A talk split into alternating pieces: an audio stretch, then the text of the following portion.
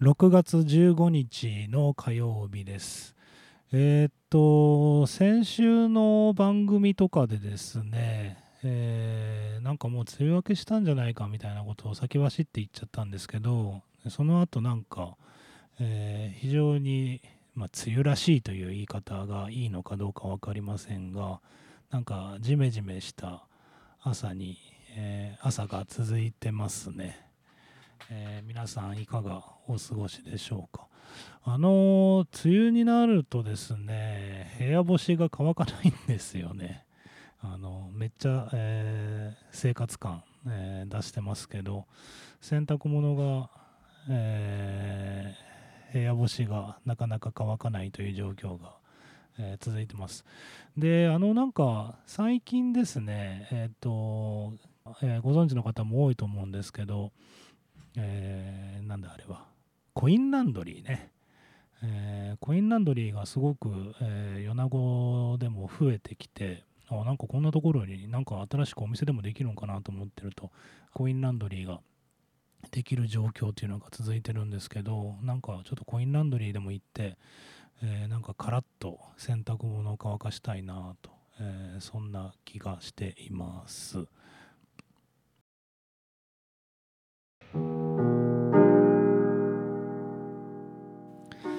世界8億9000万のヘビーメタルファンの皆さんおはようございます。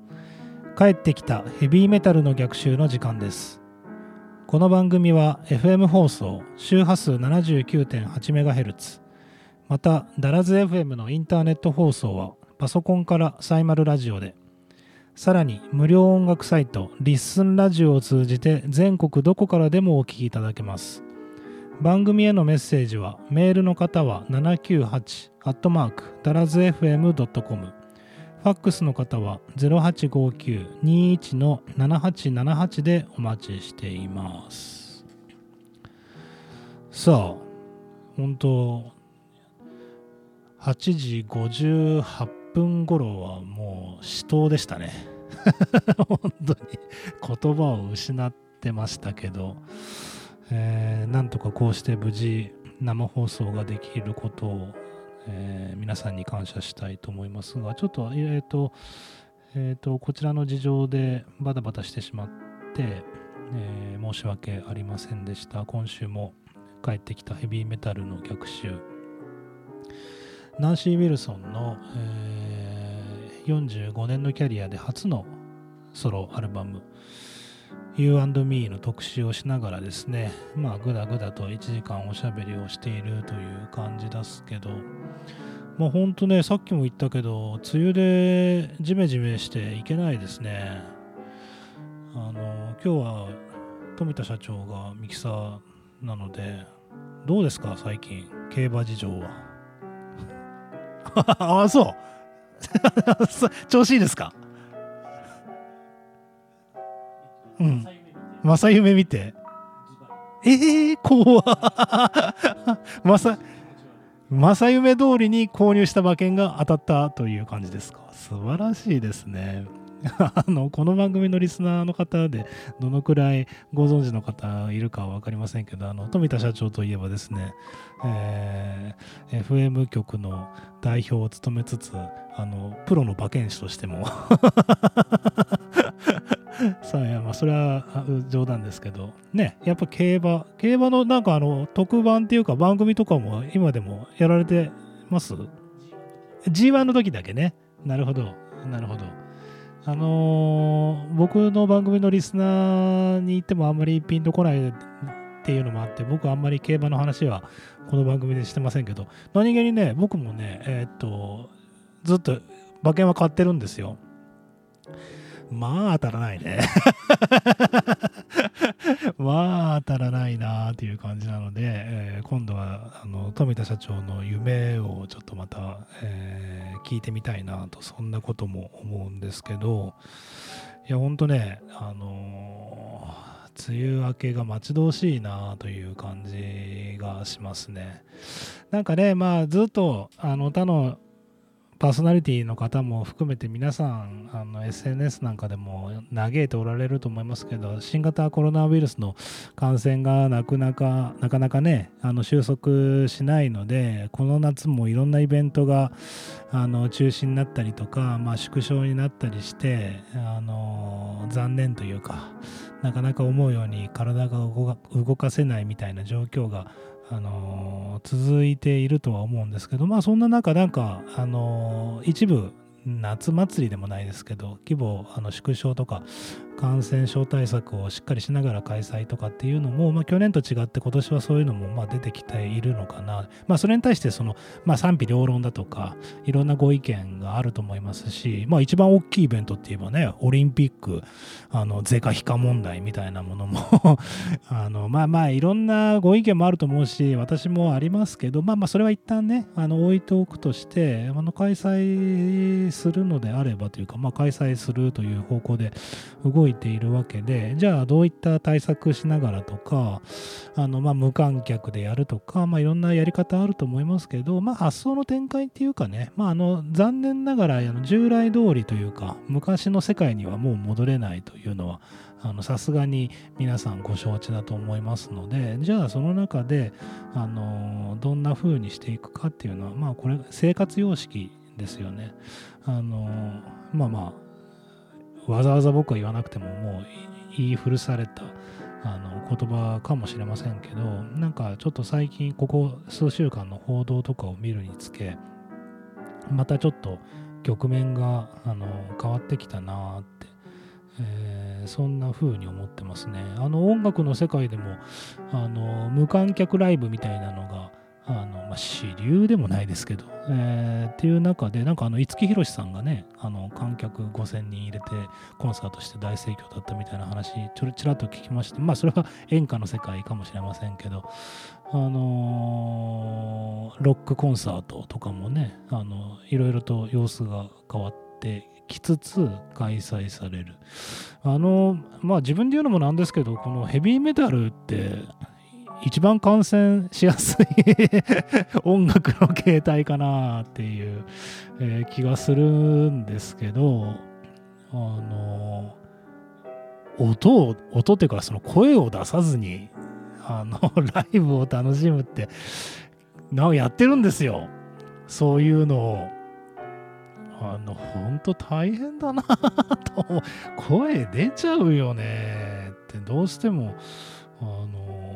絶対興奮するだろうなとかって思うんですけどね。あのとはいえ、まあ、ないないよりいいっていうかなんかそういうちょっと変態でもないですけどこんなに興奮しているのに声が出せないっていう こう別のカタルシスがあのファンの中では広がっているのかなってそんな気もしてますね。あの前の僕だったらその大阪とか東京のその何て言うの？あの規制されたコンサートとかでも絶対行くだろうなと思うんですけど今チェリーズのねそのお子さんの施設の運営に携わっているっていうのもあってやっぱなかなかちょっとあのそういう地区というか、まあ、簡単に言えば東京と大阪になかなか行けないっていう状況があるのでまあ早くですねこの番組でもあのライブレポートとかができるようになればと思うし、まあ、なんなら米子にねいろんなアーティストがあの来てもらえるようなあ環境が早く、えー、戻ってほしいなって本当、えー、そんな風に切に思います。さあ、あの、今月はですね、えっ、ー、と、もう3週目になるので、あの、今さ今更というか、あのご存知という感じかもしれませんけど、あのロックバンドハートのギタリストナンシー・ウィルソンの、えー、初のソロアルバムっていうねちょっとこれ意外だったなってずっと思ってるんですけど45年もキャリアをされていてあのソロアルバムというのを今まで発表したことがなかったっていうのは本当意外なんですけどまあ逆を言えばそれだけずっとそのハートとしての活動に、まあ、集中していたっていうね、まあ、逆説的なあの一面もあるのかなと思うんですけど「えーと、You&Me」というアルバムの、えー、ほぼ全曲を、えー、紹介しています。でこれさ今回の何て言うのセットリストというかあのこの曲を紹介するなっていうのを毎週大体生放送が終わった後にぼちぼち考えていくんですけどあの1ヶ月やるとか言ってですね張り切ってたんですけどよくよく考えたら6月はあの1ヶ月火曜日が5回 ありましてあのなおかつこのアルバムは全12曲、えー、ボーナストラック入れて全13曲なのであの今週で終わりです。1ヶ月まるまる特集って言ったらもう今日であの全曲流してしまう学校になるのであのまあまあそれはそれであのミッションコンプリートという感じがするので、えー、ぜひ皆さんにこのアルバムをたっぷりとあの紹介したいなという気持ちもあったので、まあ、全然そこはいいんですけど、えーと、来週とその次の週2回、えー、同じアルバムからまた同じ曲を紹介するわけにもいきませんのであのせっかくなのでねあの1回この番組でも、えー、ハートの特集ってしたことあるんですけど、えー、2週にわたって、まあ、ソロアルバムナンシーのソロアルバムを紹介したんだけど来週と再来週の2回にわたってえー、まあ、ハートの代表曲バンドとしての、えー、代表曲っていうのをまあそうだな8曲10曲ぐらい、えー、2週にわたって紹介しながらあのこのバンドの魅力っていうのをたっぷり紹介していきたいと思ってます。あの特にこのアルバムずっと聴いててあのお気づきになった方っていうのも少なくないと思いますけど非常にあのナンシーのアコースティックな一面というのがフィーチャーされていて僕はあの先週の番組でもお伝えしたんですけどナンシーのあのアコースティカルな一面というのが本当に好きなのでそういう意味ではあのとても好きなソロアルバムではあるんですがとはいえやっぱりハートの魅力の一つはあの女性でありながらあの非常にエネルギッシュなアメリカンハードロックっていうところがあの避けては通れないところなので、まあ、80年代とかもっと遡って70年代、えー、初期のあのドリームボートアニーとか、えー、バラクーダなんかのあの1枚目2枚目ぐらいの中から、えー、ロック色の強い曲なんかも紹介したいなと、えー、そんなことも考えてますのでご期待ください。さあ次の曲紹介していきましょうかね。お聴きください。Walk Away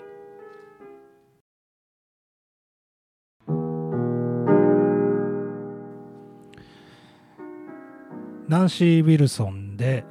Walk Away でした。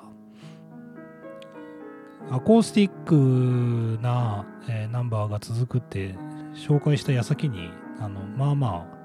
ロック色の強い曲、えー、でしたけどいかがでしたでしょうかえっ、とランチブレイクカフェにもちょっとあの出演させていただきましてなんだっけ、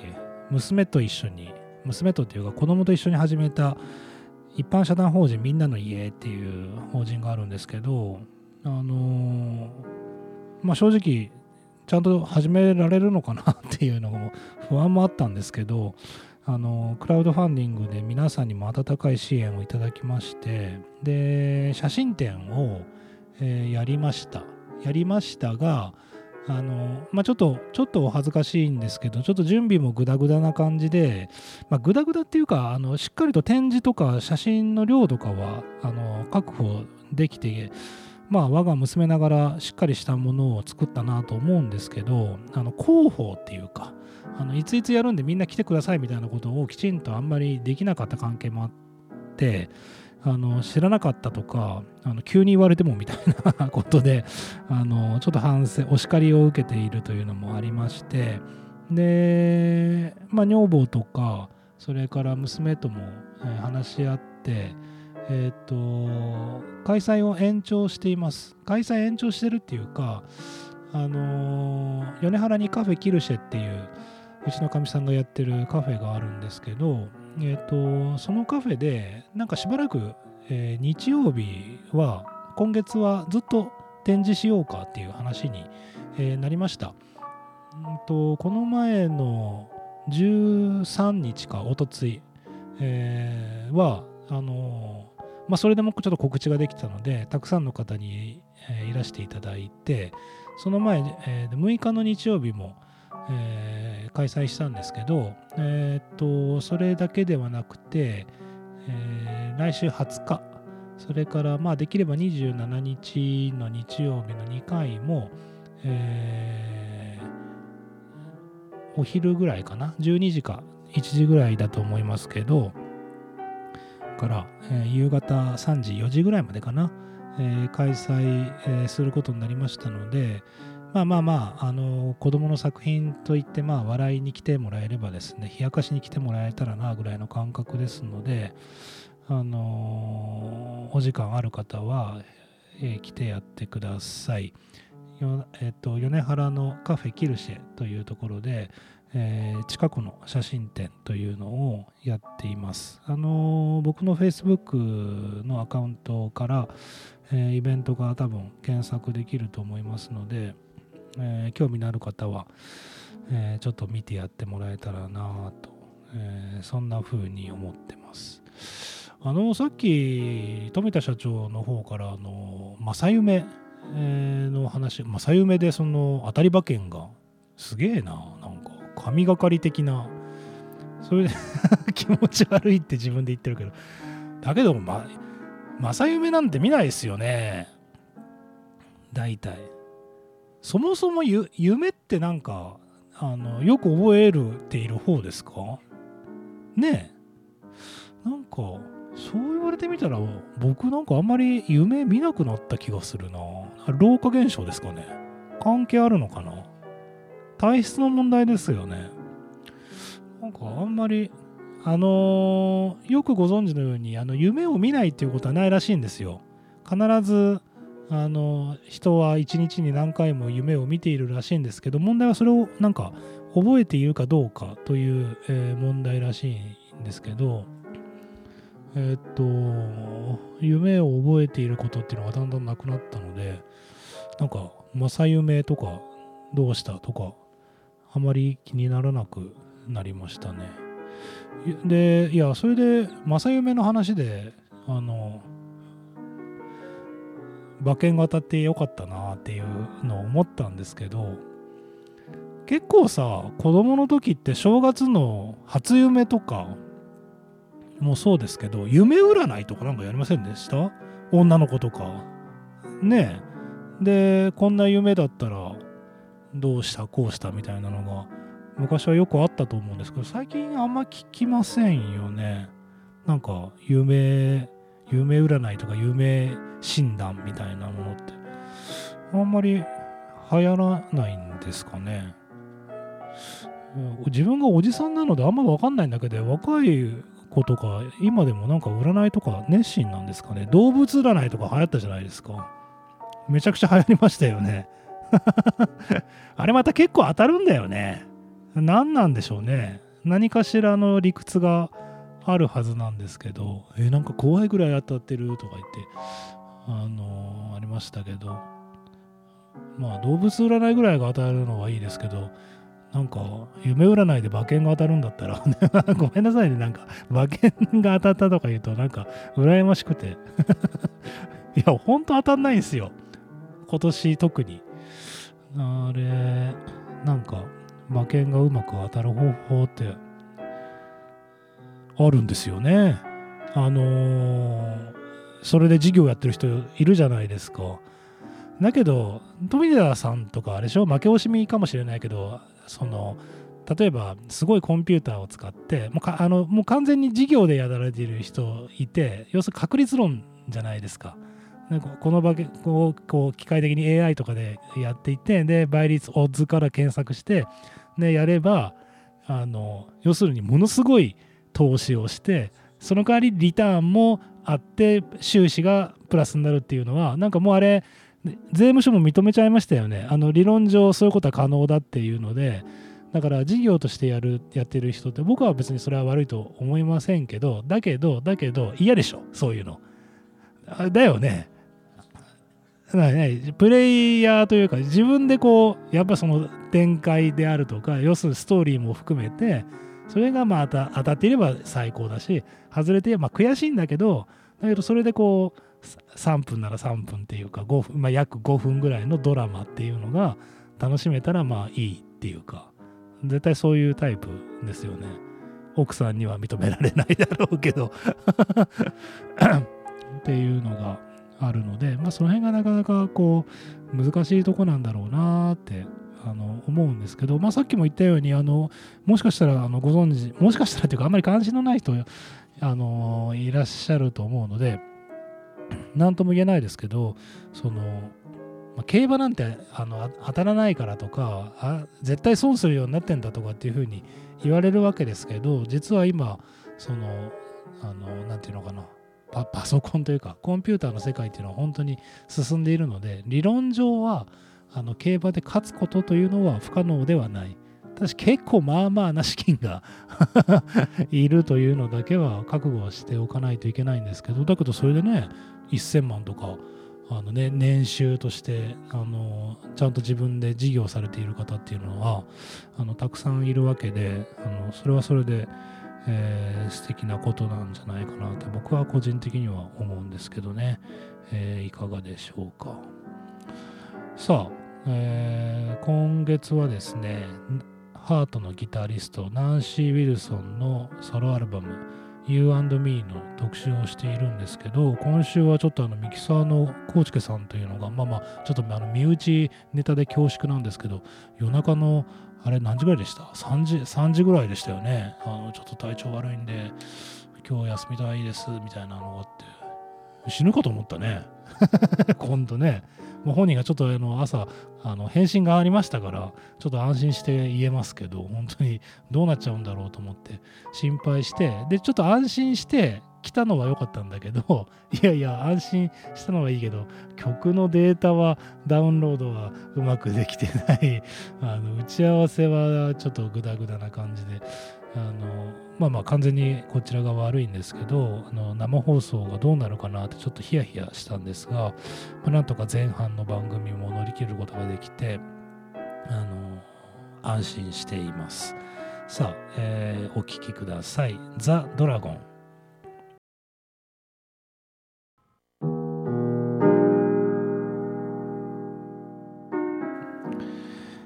はい、えー、ハートのギタリストナンシー・ウィルソンが発表した、ソロアルバム You&Me を今月は、えー、聴いていただいてるんですけど、えー、その中からザ・ドラゴンでした、えーまあ、ヘビーな、えー、曲なんですがいかがでしたでしょうか？もうねちょっとあの今週の番組は本当に朝からど朝というか夜中から、えー、ドキドキしていたので、えー、生放送が無事にできてちょっと安心だなと思うんですけど、まあ、ちょっとあの、まあ、コーチさん体調悪いんで不謹慎ですけど、まあ、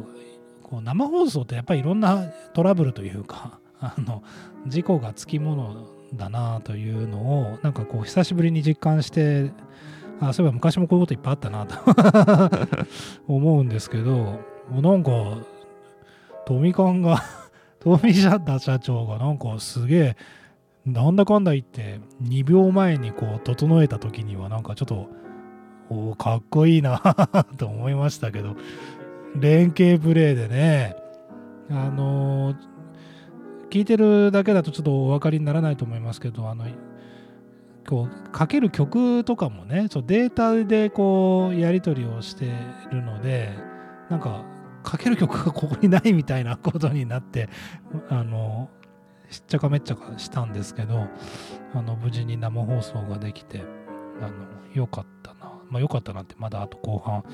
ありますけど。えっ、と6月も3週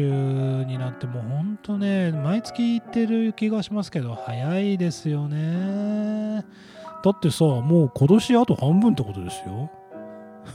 いやマジで。どうですか？なんかこの前正月静かな正月が来たなと思ってたらもうあと半分ですからね。あのそう考えると折り返し地点っていうことであの僕なんかいま だによく分かってないんですけど祝日が変わってるんですよね。あの7月の。海の日かなんかがこう移動してたので。ねね。あの第3月曜日っていうか日月って休みになるはずだったのがなんか金曜日かなんかであれ結局3連休かなんかになっちゃうのかな金金4なの ?4 なの？へえすげえな。全然わかんないですけどあのカレンダーと関係ない、えー、仕事スタイルになってるから久しいのでよくわかんないですがそうなんだ。今年は3連休4連休人によっては4連休みたいなことになるかもしれませんけどだけどあれだよねあのー、連休って言ったってあの行けるところもあの限られるのでまたちょっとその辺が問題だとは思い問題っていうかあの歯がゆい感じが、えー、するわけですけどなんかさとはいえこう新しいなんか情報出てます？4連休になってるんですか？へえへえそうなんだ。いいな。と思いますけどあのまあコロナ禍コロナ禍って言われてますけど米子市内でも結構、えー、新しいお店というのがあのこの状況下であのよく、えー、オープンされるなっていうあのすごいなと思うんですけど昨日米子市役所、えー、を歩いていたらなんか市役所前に新しい、えー、ラーメン屋さんが、えー、オープンしててもうなんかすげえ頑張っておられるなって、えー、そんな風に思いました。あそうか。え23日の金曜日ってオリンピックの開会式なの？おめえそんなことも知らねえのかっていう話ですけど。あそうなんだ。えじゃああとオリンピック1ヶ月でオリンピック？えー、全然知らないですけどね。えー、で、23日がオリンピック開会式で、あ、あ、そうなんだ。で、あ、で、海の日が19日から22日の木曜日に移動したんだ。へえ、ほんと俺無知だな。で、土日が休みで4連休か。そうなんだ。いや、マジで知ら知らなかったですね。うーん。てんてんてんって感じですけどね。あ、そういうことか。オリンピックどうなっちゃうんでしょうね。うん。なんか、鳥取県もなんか選手団でもないですけど、なんかあるんですかね。たおお、米子から5人へえ。そそんなに？すごいですね。へえ、頑張れって感じですけど、ああ、そうなんだ。まあまあ、あのー、すげえな、これ。首相官邸の サイトからコピーをいただきましたけど、うーん、そんな風になってるんだなっていうの、え、今、初めて知りましたけど、そうなると、あのー、連休の過ごし方とかっていうのまあ僕だけじゃないと思いますけどあのお子さんがいる家庭って本当悩みの種ですよね。連休このクソね絶対梅雨も明けてるでしょうしクソ暑い中どっか連れてけみたいなことになるの分かってるのにあの連れてなかなかこうね大手を振って歩けないっていう状況が続くのであのまあ、今日は富田社長とですね、あの競馬談義をあのしてるのであれなんですけど、あの米子にはね、大きいウィンズがあるじゃないですか。僕、あれ、ウィンズできて、今あれ何年ですか ?20 年ぐらいになるの ?20 年にはなりますよね。で、できた頃は、ちょうど僕が関西、京都から米子に帰ってきた頃に、そうか、京都にいる間だったのかな、ウィンズができて、まあまあびっくりしたんですよ。なんか、えー、米子に場外馬券場できるの？みたいな。僕はあのその頃一番競馬に熱中していたので、あの毎週京都競馬場に行くぐらいの影響、まあそれはちょっと言い過ぎですけど、あの、やってたので、えっと、米子にウィンズができるってすげえなと思って。で、京都なら祇園にウィンズがあるんですよすげえ昭和の香り漂うね、えー、ウィンズ祇園っていうのがあってまああとは大阪まで行ってあの梅田の梅田にウィンズがあって、まあ、そこもまあまあな昭和感があってあのすごいとこなんですけどまあ要するに京都か大阪で馬券を買うっていうのがまあまあのテーマだったんですけどであんなのがさ米子にできるんだと思ったわけですよね。そしたらさ想像を超えるその巨大アミューズメントパークみたいな。あれ全国的に見てどうなんであんなもんなんですか？今 JRA の流れとしては。うん。うん。ああいうパターンなんだよな。そうだなやっぱりね。あの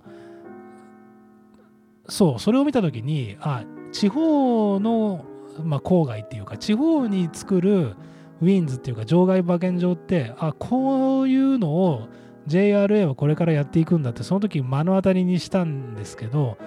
要するに東京都会に暮らしてる方は逆にピンとこないかもしれませんけどなんていうかこう家族で行けれるのが前提ねあのファミレスでもないですけどフードコートみたいなものもあの充実してて。でそうそう広場とか別に変だし馬券買わなくていいじゃないですか。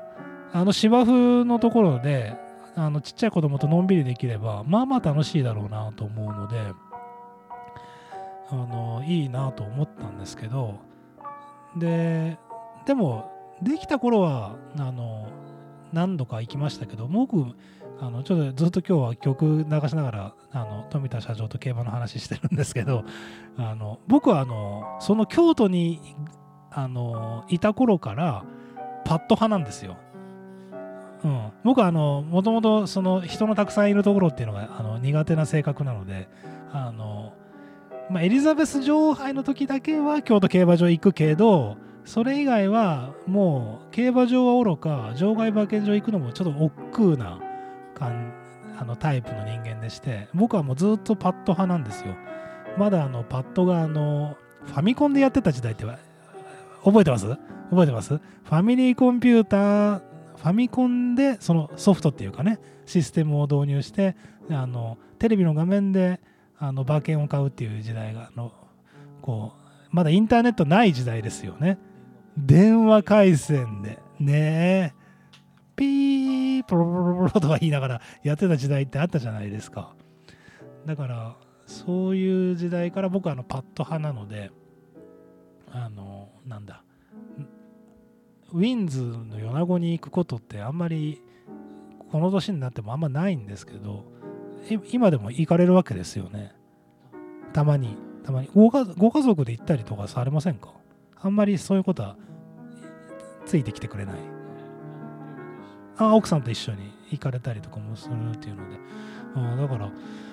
僕も今子供が小学校一番下の子が4えー、6年生で上の坊主は今今年高校生行っちゃったんでもうなんか一緒に遊ぶってなんかほぼないなと思うけど今にして思えばなんか小学校の頃とかあなんかウィンズとか行けばよかったなって今日この富田社長と話しながら思った。その選択肢なんかあんまり出てこなかったなと思って。どうなんでしょうね。今若いお父さんお母さんの間で子供例えば弓ヶ浜公園とかあるじゃないですか。米子だったら大きい公園としては。弓ヶ浜公園なんか随分たくさん行きましたけどあのウィンズ米子いいなぁと。あ閉鎖されてるんだ。あそうなの？そうなんだ。あじゃあつまんないね。あそうなんだ。え、だけどあんなとこ絶対いいでしょ？そんな。コロナなんて絶対大丈夫ですよね。あんな干拓地でね。めっちゃ換気いいのにね。あそうなんだ。へえあちょっと残念ですね。あと少し。うんもうちょっとかなという気がするんですが、えー、皆さん海の日も含めた、えー、連休えー、自分はどこに行くみたいなものがあったらですね、ぜひメールで、えー、教えていただけたらなとえ、そんな気がしています。さあさあ一時はどうなることかと思った、えー、今日の生放送もですねなんだかんだと言ってグダグダしながら、え、終わりが近づいてきました。今月はハートのギタリストナンシー・ウィルソンのソロアルバム You&Me を、えー、紹介してるんですけど、えー、気がつけば3週目にして、えー、全曲制覇です。で本来であれば、えこのアルバム13曲収録されていてあの1曲はね「For Eddie」っていうインストルメンタルの曲が入ってるんですよ。でこの「For Eddie」っていうのはあのご存知の方も多いと思いますけど、えー、っとこの前亡くなられたエディ・バンヘイレン、えー、ロック界のカリスマにして革命を、えー、双方に革命を起こしたギタリストのエディ・バンヘイレンが亡くなられましたけど、まあ、そのエディにエディエディ・バンヘイレンに捧ぐということで、For Eddie という曲が1曲入っているんですけど、まあ、その曲も紹介しようかなってちょっと若干思ったんですけど、あの非常に短いインストルメンタルでもありますし、まあ、あの気になる方というか、えー、はぜひアルバムを買っていただきたいなと思って、えー、あえて、え、紹介はしませんでした。最後、この曲で、えー、特集を終わりたいと思います。お聴きください。We Meet Again